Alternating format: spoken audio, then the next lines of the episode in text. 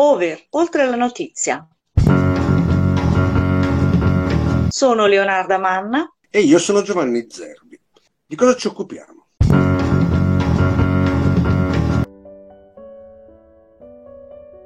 Buongiorno, è sabato 13 maggio 2023 e questo è un podcast per la rassegna stampa di Over, oltre la notizia.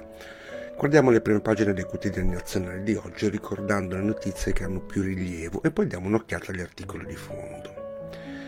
È stato dato un grande risalto ai due incontri con la Premier Meloni, quello di ieri con il pontefice, agli Stati Generali della Natalità e quello di oggi, quando in una Roma blindata arriverà il presidente dell'Ucraina Zelensky che prima di vederla si recherà al Quirinale del Presidente della Repubblica Mattarella e dopo, dopo di lei, sarà in Vaticano per incontrare il pontefice. Alcune testate ricordano l'incontro che si è svolto ieri a Torino, 300 sindaci che hanno chiesto una legge per i figli delle coppie omogenitoriali e i matrimoni egualitari. Alla fine cerchiamo di fare un piccolo riassunto di alcuni editoriali dei vari quotidiani.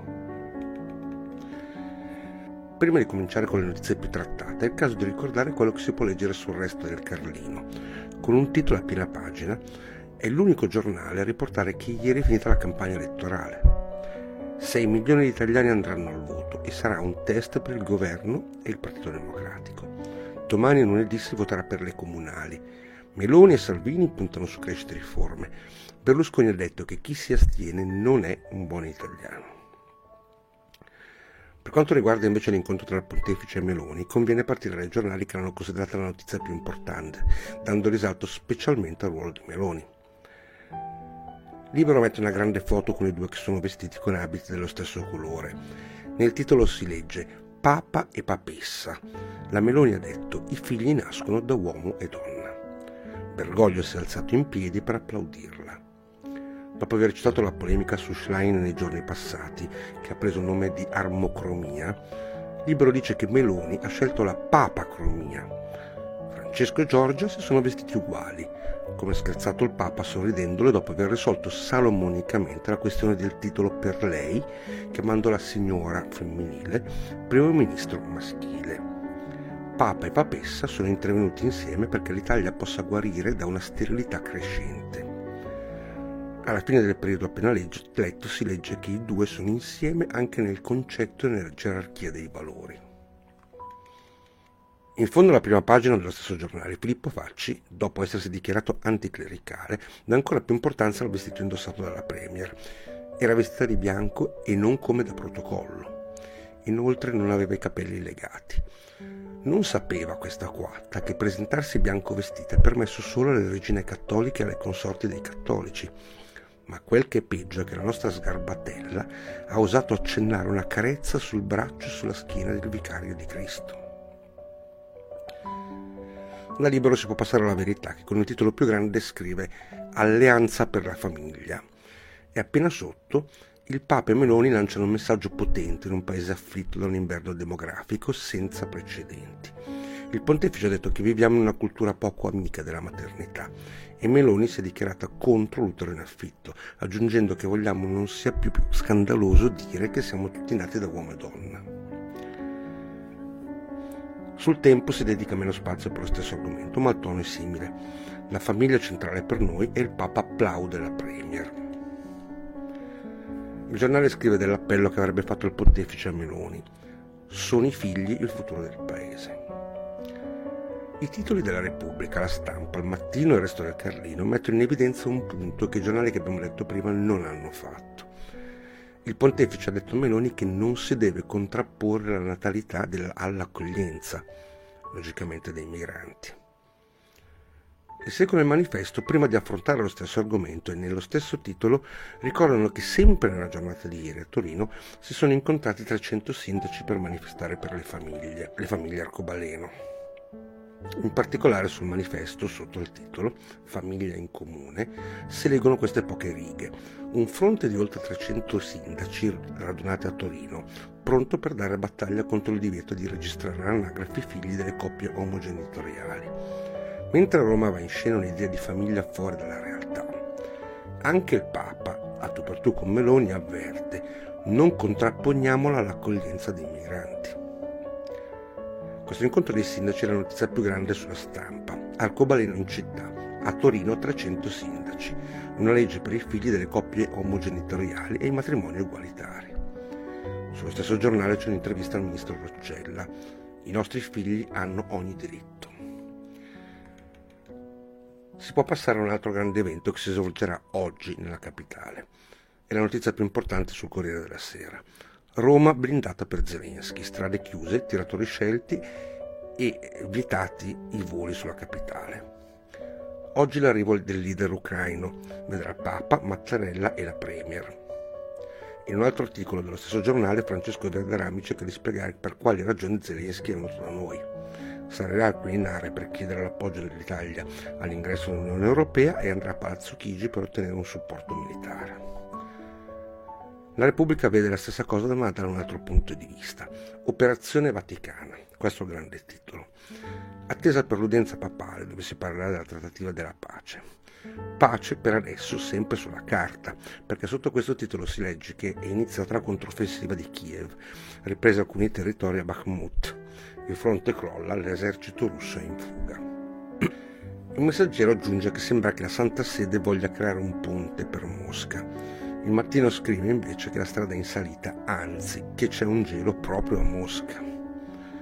Ogni giornale dice la sua. Il foglio, per esempio, in taglio alto scrive Welcome, Mr. Zelensky. Si può essere orgogliosi del sostegno italiano all'Ucraina nonostante Salvini. Per il giornale di Cerasa sembra che la Santa Sede si stia spostando verso Kiev. Qualcosa di simile lo si legge sul giornale test per l'alleanza, ipotesi del Papa a Kiev. Il tempo scrive che la pace passa per Roma e libera il titolo scrivendo che il Vaticano e Italia lavorano insieme, insieme per la pace. La stessa cosa viene sostenuta dalla verità. Zelensky a Roma, Bergoglia prova a stanarlo, il pontefice lo incalzerà nel quadro della sua missione di pace. Lo stesso evento è dato come notizia più importante sul Fatto Quotidiano. Grande il titolo.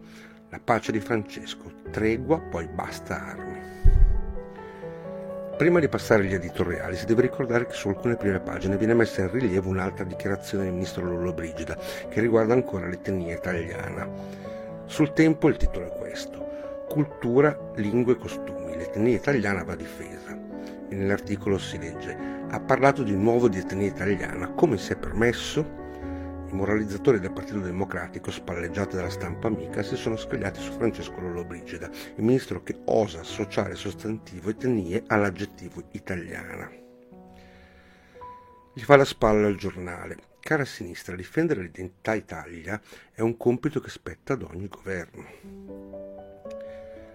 Possiamo passare agli editoriali e questa volta, tra i tanti che ci sono, ne abbiamo scelti tre, su tre temi diversi.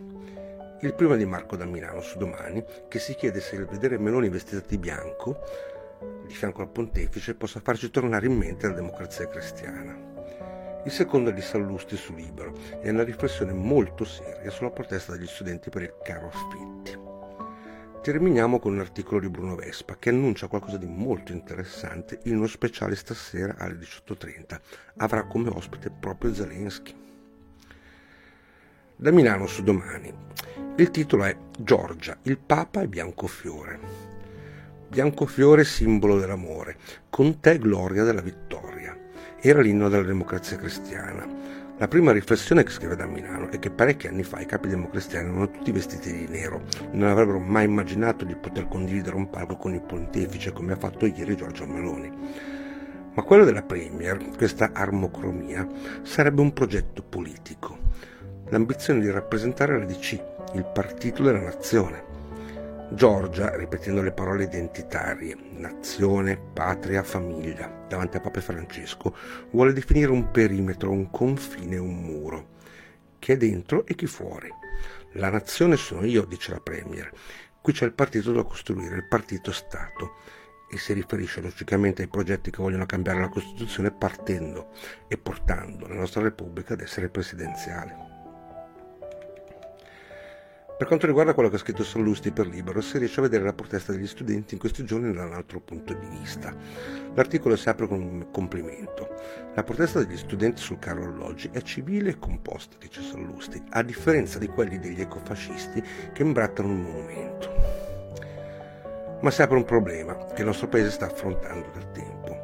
Siamo i penultimi in Europa per il numero di lauree, ma lo Stato si impegna lo stesso con un grande sforzo economico. Salluste riporta un altro dato. Un ragazzo in università pubblica italiana costa allo Stato 10.000 euro all'anno, ma la media delle rette incassate è di solo 2.000. Gli 8.000 euro che restano sono, sono coperti da noi. Un giovane che lavora contribuisce con le tasse che paga a pagare l'amico che ha scelto di studiare più di lui. Ma oltre a questo dice che bisogna considerare un altro dato. Il Ministero ci informa che la metà degli iscritti all'università finisce fuori corso. Il 60% di loro non arriva neanche a conseguire il titolo universitario. Conclusione del direttore libero è questa. Di fronte a questi dati scoraggianti capite che il problema dell'alloggio è un problema che diventa secondario. Possiamo passare a ciò che ha scritto Bruno Vespa su alcuni giornali, non solo sul mattino. Prima di dire cosa ne pensa sulle tre autorità che oggi incontrerà il presidente dell'Ucraina, Vespa descrive la situazione del momento. Zelensky arriva a Roma oggi, nel momento più delicato della guerra in Ucraina. La controffensiva con l'obiettivo di stringere i russi in Crimea per riconquistare la vitale penisola è vitale per entrambi i combattenti. Per quanto riguarda il pontefice, dice di non sapere quali parole di reale conforto Francesco potrà dare a Zelensky. Considera importante l'incontro con Mattarella, che mai ha ceduto l'appoggio in Ucraina, ma è importantissimo il riconoscimento a Giorgia, scrive Vespa, che con i temuti ondeggiamenti del Partito Democratico, purtroppo, è ormai l'unica ancora, ormai l'unica ancora sicura nel mare ormai limaccioso della posizione italiana sul tema e questo Zelensky lo sa. È importante ricordare che stasera alle 18.30 ci sarà un confronto televisivo che avrà come ospite proprio Zelensky e condotto da Bruno Vespa. Ed è Vespa a scrivere che lui non si rassegna all'idea che una parte maggioritaria della nostra opinione pubblica smetterebbe domani mattina di mandargli gli aiuti.